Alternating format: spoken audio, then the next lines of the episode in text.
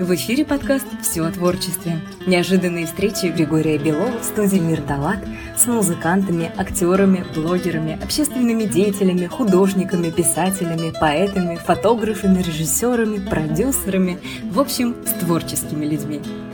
Сегодня, как и всегда, мы будем разговаривать о самом сокровенном. Только так можно говорить о мечтах и тайнах, о потере здравого смысла, о приобретении подлинного предназначения – кто же сегодня раскроет душу и поделится секретами творчества? Тайну раскроем прямо сейчас.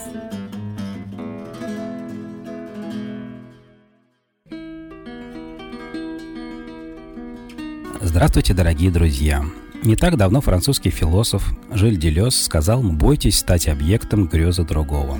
Не правда ли? Мысль довольно спорная, но многим понятная.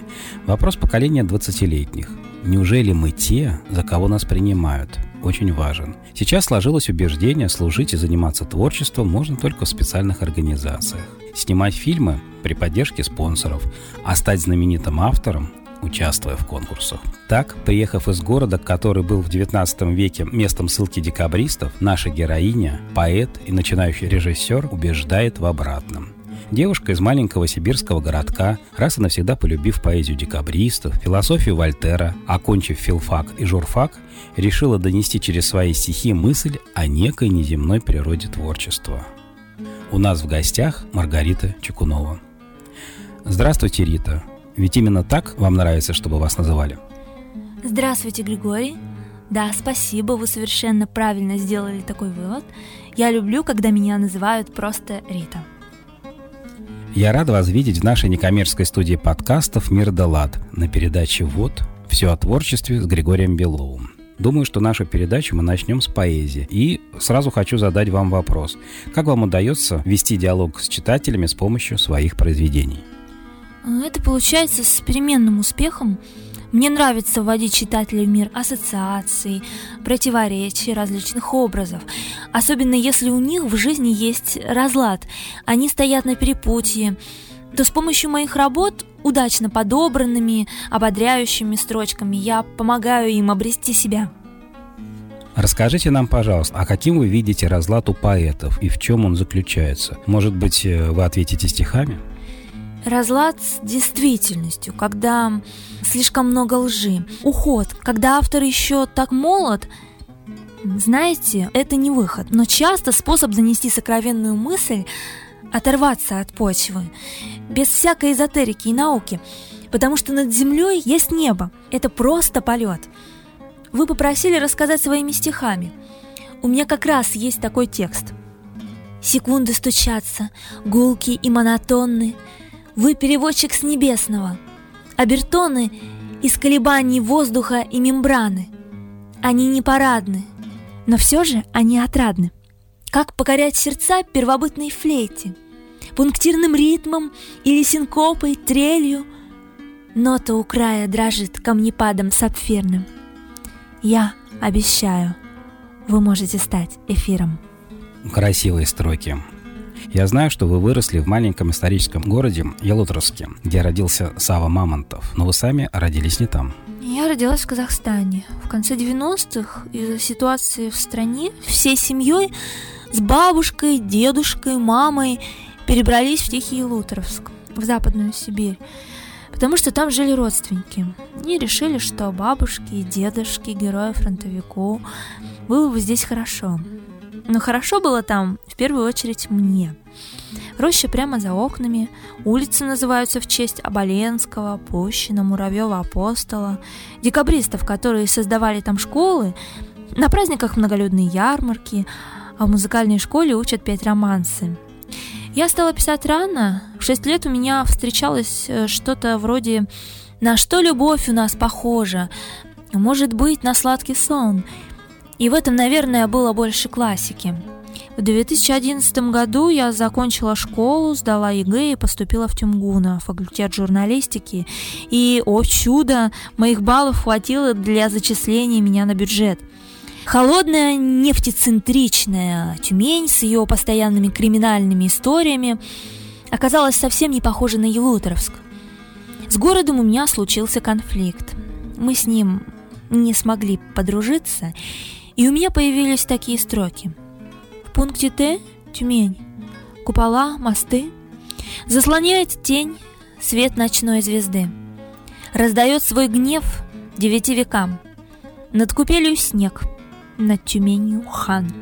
И ему важна в сундуках казна, И ему должна красота княжна, Что душа порог, что твой крик, твой шаг Только был оброк, только плыл ясак.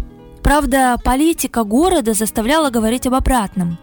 Журналистам на телевидении давали установку, что Тюмень в прямом смысле лучший город Земли. Наверное, чтобы они окончательно оттуда не уехали. Рита, а когда вы занимались творчеством, искусством, литературой, это вам помогало отвлечься от проблем в жизни или наоборот, создавало их? Однозначно ответить сложно.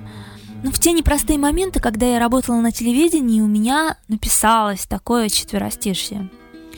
Я никогда не верила в то, что существенны призраки. Не верю в акцентуации и их признаки.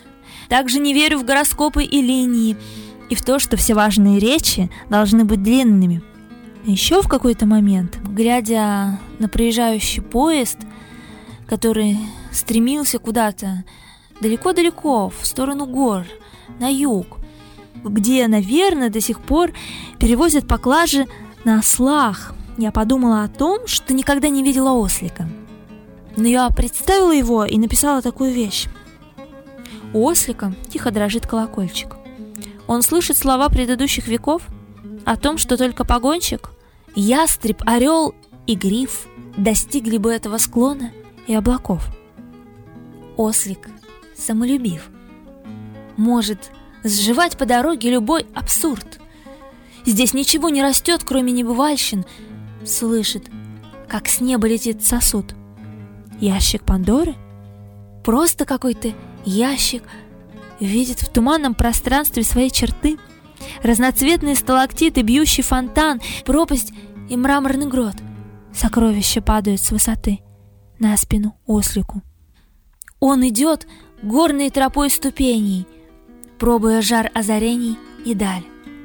Слышит, как бьется сердце и шепчутся тени сквозь тысячи серебряных движений ветра, звенящего, как хрусталь. Вообще этот образ, образ ослика, очень многогранен. О нем писали авторы прошлых веков. Вспомнить хотя бы Хаджуна Средина, немецкие народные сказки, басни Крылова. В них мы можем увидеть яркие образы осликов, которые я очень люблю. В старину об этих удивительных животных было написано очень много, и я с удовольствием нахожу эти книги и перечитываю их – Нельзя не согласиться с тем, что интерес к прошлому – это источник для чего-то нового. Автор смотрит на прошлое через призму времени. Я знаю, вы сейчас снимаете фильм, и работа над ним длится уже несколько лет. Расскажите, как возникла идея создать кино и почему возник именно этот сценарий? Я работала на тюменском телевидении корреспондентом в отделе культуры. Меня очень заинтересовала история первого сибирского журнала – а было это в Тобольске, в те времена, когда и Пушкин не родился. Мне очень нравится, как мыслили люди в 18 столетии. Хотя историки называют это время рациональным и механистическим, отчасти это не так. Тогда вера не представлялась без разума, а разум без веры. Я закончила помимо журфака второй факультет, филологический, и стала исследовать историю первого журнала – дабы достойно петь источник сей благ россов, напрасно бы меж нас явился Пломоносов. Такой причудливый сумбур сочетался с фантастическими порывами, историями о том, как богатый обижает бедного, или сказками в духе греческой мифологии. Этот журнал назывался «Сложно и причудливо» «Иртыш, превращающийся в Ипокрену». Я придумала план, как снять этот фильм, написать сценарий в жанре поэтической комедии изучить творчество первых авторов журнала, создать на основе прототипов персонажей пьесы и пригласить любимых актеров молодежных театров и играть самой, поскольку 10 лет занимаюсь актерским. Была еще одна задача – узнать, почему журнал закрыли. Все это сделать удалось, но не сразу. На работе мне сказали с железной интонацией в голосе, что я обязана отдать сценарий режиссерам телекомпании и отказаться от прав на него. Тогда я стала снимать фильм сама, без поддержки. И это очень оскорбило надменное руководство. Мы ездили в Тобольск на машине знакомых, брали костюмы в Елуторовском театре, а камеру на студенческом канале и вместе с актерами приходили в частный музей. А на работе начинались интриги. Меня унижали за то, что я решилась на этот шаг. А мне было 24. Потом я подумала, почему журнал закрыли? Кто сказал, что тогда было легче, чем сейчас? Ведь авторы журнала были молодые и амбициозные, но трудолюбивые и независимые, впрочем, как и я. Антигерой – это влиятельный надменный граф Салтыков, полумифологическое лицо в Тобольске, о котором писали несколько исследователей, его имя не найти в архивах. Мое воображение, авторский вымысел сделали его виновником закрытия журнала. есть сцена, в которой мне выпала честь играть с одним из лучших сибирских актеров Сергеем Белозерским. Он согласился исполнить роль Салтыкова. Получается, что идея создания фильма ваша и сценарий в стихах тоже – так вы еще и режиссер? Да, и организационная часть тоже была за мной. Конечно, режиссерская работа требует длительной подготовки. Пришлось набираться опыта. Случилось быть даже композитором, писать музыку для своей песни, исполнять ее. Но главное не в этом. Фильм уже полностью снят. Сейчас идет работа над озвучкой и шумовыми эффектами. После того, как вы взвалили на себя весь съемочный процесс и проблемы легли на ваши девичьи плечи, кто-то поддержал вас? Появились ли сподвижники или помощники? Да, мне помогали простые люди, те, кто знал о фильме, о нашей работе. Конечно, огромную роль сыграли мои друзья, молодые актеры, замечательный оператор Николай Солдаев, композитор Сергей Хадыкин. Конечно, приходилось нанимать специалистов и за деньги, но куда без этого? Однажды нам помог гидрогеолог. В трудный момент он стал нашим спонсором и поддержал нас. Был в нашей истории курьезный момент. Нам помогал один политик, который работал в фонде по борьбе с коррупцией. В фильме он сыграл небольшую роль, роль взяточника. Кстати, очень хорошо сыграл. Прямо вжился в роль. У него возникло желание помочь нашему проекту, и он стал собирать средства на фильм у влиятельных людей Тюмени. Правда, он эти средства пустил на другие нужды. Ну, это уже другая история. Да, бывают же такие курьезы. Вы перед эфиром поделились со мной тем, что фильм называется «Историческая комедия». Расскажите, а кто в этом фильме главный персонаж и к чему он стремится? Это реальное историческое лицо, наш главный герой Панкратий Сумароков, внучатый племянник известного поэта Александра Сумарокова, который писал стихи и драмы во времена Екатерины II. Панкратий решил издавать журнал в Тобольске – эта мысль родилась у него, как только он приехал в этот город. Свою идею он начал осуществлять со своими друзьями. Панкратий был молод и энергичен, поэтому твердо взялся за дело и ушел в него с головой. В этом фильме я пытаюсь раскрыть природу творчества. Авторы журнала были энтузиасты с горячими сердцами и, может быть, не понимали, зачем пишут. Мы снимали наш фильм в трех городах Тобольске, в Тюмени и в Елуторовске. В эпизодах даже есть кадры из Питера. Наши герои говорят на четырех языках. На русском, татарском, французском и даже на латыни. Я готова говорить о съемках дни и ночи напролет, но тогда мы с вами не расстанемся вообще. Давайте я расскажу об одном нашем актере. Не поверите, это лошадь. Она играла, можно сказать, главную роль. Ведь именно на ней везли Панкратия Сумарокова в ссылку в Сибирь. Это была гнедая, тягловая лошадь, очень покладистая, и снимать ее было большое удовольствие. Она сумела отразить в кадрах именно ту эпоху, дух того времени, который мы создавали в фильме. Какая же была неподдельная радость, когда спустя три года я опять встретилась с ней. Это произошло, когда я приехала в село Романово Елуторовского района, где мы снимали некоторые эпизоды фильма. Моя цель была посетить храм. И вот выхожу я из храма и вижу, пасется моя знакомая лошадка. Она сразу узнала меня и даже перестала жевать траву и игриво помахала мне своей прекрасной гривой. За это время она успела выносить и родить двух же ребят. Вот такие интересные моменты, которые происходят во время съемок, остаются на всю жизнь. Это очень интересная история. А давайте вы расскажете поподробнее о своей семье. Да, с удовольствием. Мой дедушка родился в Западной Украине, в маленьком селе Великий Самбур. Родословная бабушки берет свое начало с гоголевских мест, с той самой диканьки, о которой он писал в своих рассказах. Так жила моя прапрапрабабушка, пока ее потомки не переехали на плодородные казахстанские земли во времена Столыпинской реформы.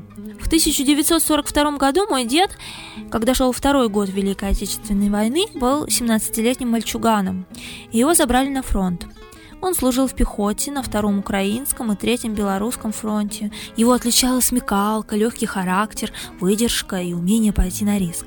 Однажды он спас от врага реактивную установку, за что его наградили орденом Красной Звезды. К концу войны дедушка дошел до Берлина, остался служить в Германии еще три года. После армии он поехал осваивать целину на казахстанские земли и познакомился с моей бабушкой. Украинцы, живущие в Казахстане, это совершенно особый народ.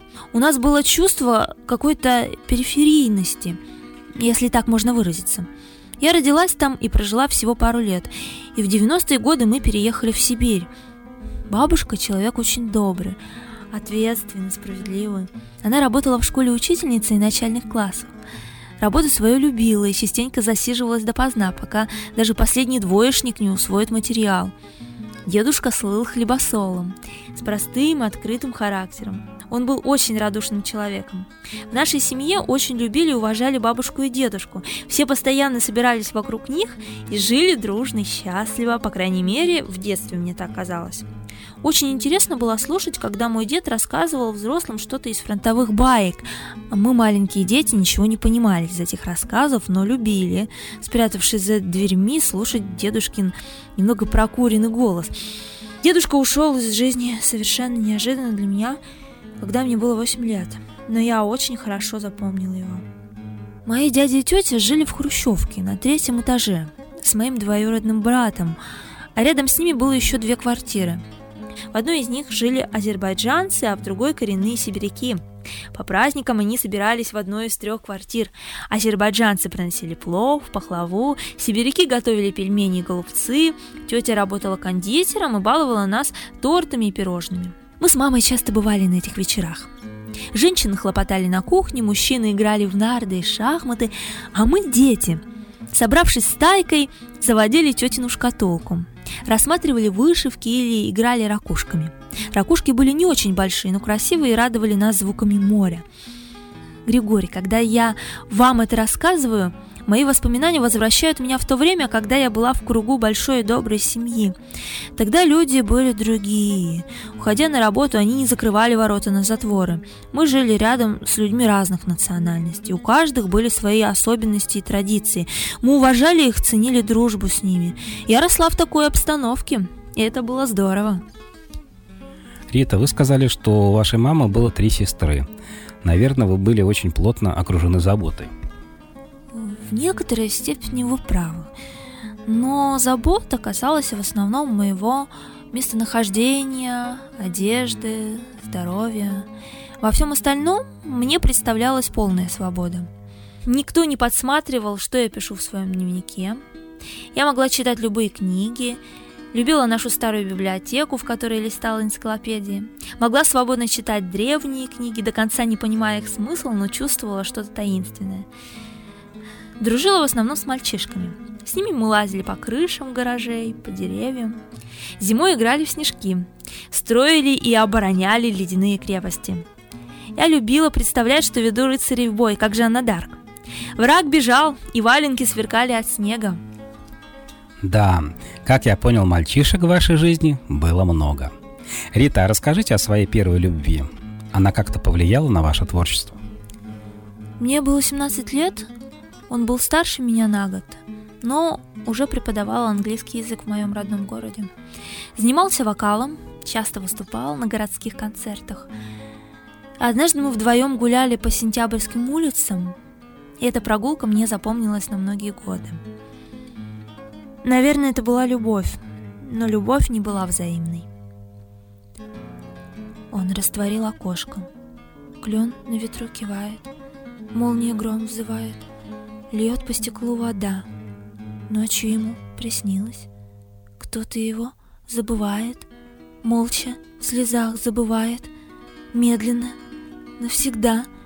Снились ему драконы, снились другие планеты, сессии, звезды, ракеты, певчие голоса, но никогда не снилась неразделенность это, нежная гордость это, может, виной грозам? Вдруг он представил что-то ласковое, чудное, странное и смешное, с взглядом, что полон грез, с черной на бок косичкой, спавшей на щеку ресничкой, с детской простой привычкой все принимать всерьез. Вдруг он решил, как мило то, что она забыла, пусть оторвет страничку жизни на календарь. Помню, она писала, помню. Она звонила. Не в откровении сила. В этом ее мне жаль. В жизни с ним все бывает. Этого не бывает. Ждут его шутки, встречи, новые города. Он никогда не вспомнит то, что его забывает. Молча, в слезах забывают. Медленно, навсегда. Любовь закончилась сном. В этом сне ко мне пришел он. Нет, не тот парень, про которого были эти строчки. Это был совершенно другой человек, молодой и очень известный. Когда он появился в моем сне, он просто сказал, что пришел поддержать меня. Когда я проснулась, я долго не открывала глаза и думала о том, что произошло. Это был очень мудрый и добрый человек. Благодаря ему я разобралась со своими чувствами, взглянула на жизнь совершенно другими глазами. Рита, вы очень добрый, чувствительный человек. Вы умеете прощать, хотя не хотите себе в этом признаться. Я чувствую, что когда на вашем пути встретится он, он будет счастлив. А давайте перенесемся в настоящее. Расскажите нам, что вы сейчас любите и чем вы увлекаетесь. Я много лет назад окончила музыкальную школу. Мне нравится играть на фортепиано по вечерам, когда есть свободное время. Люблю Баха, его токкато и фугу. Очень люблю мазурки Глинки, прелюдии Рахманинова, произведения Листа, в общем, классику. Музыкальная школа дала мне навыки сольфеджио, и я с удовольствием играю по нотам. В Сибири и есть хорошая традиция, традиция балов. Я постоянно участвую в них, Ах, как здорово кружиться в вальсе! Какая волшебная музыка играет, когда мы танцуем польку, мазурку, полонез и шотландские контрдансы. А иногда у меня бывает такое настроение, когда я беру томик стихов на французском и зачитываюсь до самой ночи. Рита, а как получилось, что ваша жизнь связалась с Петербургом? Расскажите нам поподробнее. В первый раз я приехала в Петербург за премией – это была премия имени Дмитрия Сергеевича Лихачева за успехи в поэзии. Я была совсем юной еще и не отправляла стихи на конкурс. Вторая ситуация была аналогичной, тоже премия, премия «Молодой Петербург». У меня тогда вышла книга, и опять я участвовала в конкурсе не по своей инициативе. И вот тогда в Петербурге я познакомилась с Алексеем Дмитриевичем Ахматовым. Его стихи оказали сильное впечатление на меня, я благодарна, что он уделил мне свое внимание и поддержал меня не только как юную девочку, но как уже состоявшегося поэта. В тот раз я посетила библиотеку Вольтера, которого я безумно люблю. Подойдя к музею, я просто постучалась в дверь и зашла. Меня спросили, девочка, что ты тут делаешь? Тогда мне еще не было и двадцати, а на голове были две смешные косички. Я стала рассказывать о том, что люблю Вольтера, что это единственный автор, с кем в наше время чувствую резонанс. Я была так взволнована, что начала читать свои стихи. Мне говорят, он не верил в рай и в бессмертие души. И если веришь, тогда выбирай, он или истина. Вновь ножи Ши сверяли, когда я писала письма о Лиссабонском землетрясении и Кандиде, туда, где груды жемчужные смыслы застыли в своем причудливом виде, в своем величавом первоначале. И еще говорили, но лучше бы вовсе молчали. Далее у нас завязалась интересная беседа, и сотрудники музея мне стали рассказывать о Вольтере, о его жизни, творчестве, а я, в свою очередь, рассказала им о декабристах, которые были сосланы и жили в Елутровске. Доподлинно известно, что Матвей Муравьев апостол и Михаил Нарышкин с удовольствием читали Вольтера. У нас завязался спор о том, что неверие Вольтера в бессмертие души – самый нелепый миф. Конечно же, он верил. И эта мысль есть в оригиналах его трактатов. Ведь вера в Бога не в том, чтобы только говорить о ней – Потом оказалось, что я беседовала с Натальей Михайловной Спиранской, заведующей библиотекой. И я была очень рада такому знакомству. Рита, я знаю, что вы сейчас переехали жить в Питер. Это не дешевый город. Как вы справляетесь с этим? У вас есть чем заняться или вы еще в поисках работы? Я занялась репетиторством. Помогаю готовиться к экзаменам по литературе и русскому языку. Пока мне хватает на жилье и хлеб, Поэтому я смотрю на будущее с оптимизмом. Мой принцип такой. Если хочешь служить искусству, то нужно взять свою скрипку в руки и идти, ничего не требуя взамен. Я могу сделать вывод из ваших слов про скрипку, что ближайшие творческие планы связаны с фильмом? Да, совершенно верно, Григорий. Очень скоро меня ждут три сибирских города – Тюмень, Тобольск и Илутровск, а еще Екатеринбург, где в студии звукозаписи завершается работа над озвучкой фильма. Далее в этих городах пройдут премьеры. Рита, а вы посещали ли то или школы поэтического мастерства? А может, вы даже состоите в каких-нибудь творческих союзах? Да, так вышло, что я член Союза писателей России. Это вступление совпало с одним эпизодом моей жизни.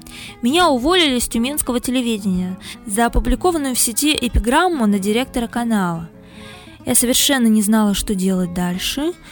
И вдруг состоялось литературное совещание в Химках. Я прошла отбор в тот зимний, печальный для меня период и приехала в Москву. Там по итогам совещания мне вручили билет Союза писателей – я никогда не стремилась в союз, но отказываться не стала. Ведь для поэта не важно, в каких союзах он состоит. А что вы можете рассказать о своих ровесниках-поэтах? Наверняка у многих можно заметить характерные черты в творчестве, отражающие приметы времени. Мне кажется, мы полугероическое, полуинфантильное поколение. Мои стихи не совсем от земли. Многие их не понимают. Рита, а что значит стихи не от земли? Я тоже не совсем это понимаю. Это намеренно отрыв от действительности, отсутствие почвы под ногами. Почему происходит этот процесс? Мы здесь 90-х родились между двумя эпохами, между двумя веками и даже тысячелетиями. Э, в этот момент на среде прошлого и будущего сформировалась аномальная зона, и те, кто родился в ней, не могут определиться, к какой эпохе они относятся. А вот окружающие вообще не могут понять их. Если отвечать на ваш вопрос, Григорий, то ровесники-поэты отличаются гремучей смесью творческих противоречий, от полного пессимизма до розовых очков и даже зеленых, которые раздавал в своем дворце великий Гудвин. Многие из них не могут определиться со своими позициями я имею в виду не политическими, они ищут себя, абстрагируясь от действительности и отрываясь от земли. Может, это немного скомкано, но я вам постаралась ответить так, как я чувствую. В последнее время я отхожу от традиционных форм написания стихотворений. Так делают многие мои ровесники. Дело в том, что люди сейчас невосприимчивы к таким прекрасным словам, как красота, истина, добро, духовность, родина. Боятся, что их сейчас обманут. Стертость прекрасных слов – огромная проблема. Приходится доказывать те же понятия только другими словами, уходить от привычных способов, выходя за рамки стереотипов. И еще существует такая проблема – огромная привязанность к внешнему виду и форме. Ну, среди молодых поэтов к этому относятся такие понятия, как ритм, размер, традиционная система стихосложения, приверженность классической глагольной рифме. Современная поэзия уже этого не приемлет, хочет видеть у молодых поэтов такие строчки, которые отвечают сегодняшним требованиям. А современники уже из другой эпохи – у них сформировались такие понятия, как их исключительная молодость, внешность, главное поклонение своему сетевому образу, за которым теряется настоящее. У меня по этому поводу есть подходящий текст. Заложница как бы облика, да? Как бы образа. безвинная жертва. Здесь есть от чего отчаяться. Когда твое внешнее, ну, изменяется, кончится, видишь, что делать, если вдруг это случается? Никто не уйдет от возраста. Даже отпрыска, известные фамилии старость возьмет под руки. Важно лишь то, что ты же боишься возгласа, потому что заложница образа, того, что диким сознанием твоим исторгнутый, нам говорят, кумира не сотвори себе, из камня, дерева, рыбы и Джона Леннона. Считаешь, что это горят фонари тебе? Ходишь потемками, прячешься за троллейбусом, читаешь лебница в тесной маршрутке с трезвыми, которых немного. Песни поешь латинские. Носишь, но этого как его? Это Львейсового призвук сознания, что ли, невозмутимости? Вдруг все не понято косно и косвенно. Ставят диагноз «плакса, кисейная женщина». Ты же заложница образа, образа. Прочь все женское, здравствует то, что божественно. Спорить с названием, вечно зеленым обликом, с Господом Богом не пробовал ослик Итаки. Не замечая в себе неоплатоника, праведника, пассажира Титаника, провозглашаю, мне надоело рослое, мещанское и дебелое. И думаешь, ты же заложница образа, а образ он в мире, и он говорит, я тело, тогда и боишься быть не совсем призрачный. Тогда и решишься, на взгляд тонкозоркий, пристальный, сжигающий все, что мучительно так и низко так, ставящий над природное неким принципом. Короче, ну как бы, мы странное поколение. Скользящее в воздухе первое отделение концерта, которое играется, но не закончится. Как бегство, как целостность смутного после отречества. И в целом нет смысла так объяснять внешнее, когда хрупкий лед кристаллится верой высшее. Я говорю тебе, странное, горькое, нежное. Я растворяюсь в непонятости. Услышь меня. Григорий, спасибо вам огромное за приглашение поучаствовать в вашем подкасте. Вот, все о творчестве с Григорием Беловым. Надеюсь, мои стихи и сумбурные рассказы были интересны слушателям. Сама я получила огромное удовольствие, общаясь с вами. Рита, вам спасибо за то, что уделили время, приехали к нам в гости. Разговор получился содержательный и очень интересный. Я надеюсь, что мы с вами обязательно еще встретимся. Не сомневаюсь. Всего вам доброго. До свидания. В нашей студии сегодня была Маргарита Геннадьевна Чекунова, поэт, режиссер, актриса и просто милая девушка. Для вас подготовили этот выпуск. Я, ведущий подкаста технический директор студии «Мир Далат» Григорий Белов, автор и выпускающий редактор Алексей Сухов, звукорежиссер и композитор Сергей Кузнецов, инженер проекта Александр Белов и редактор Татьяна Журавлева.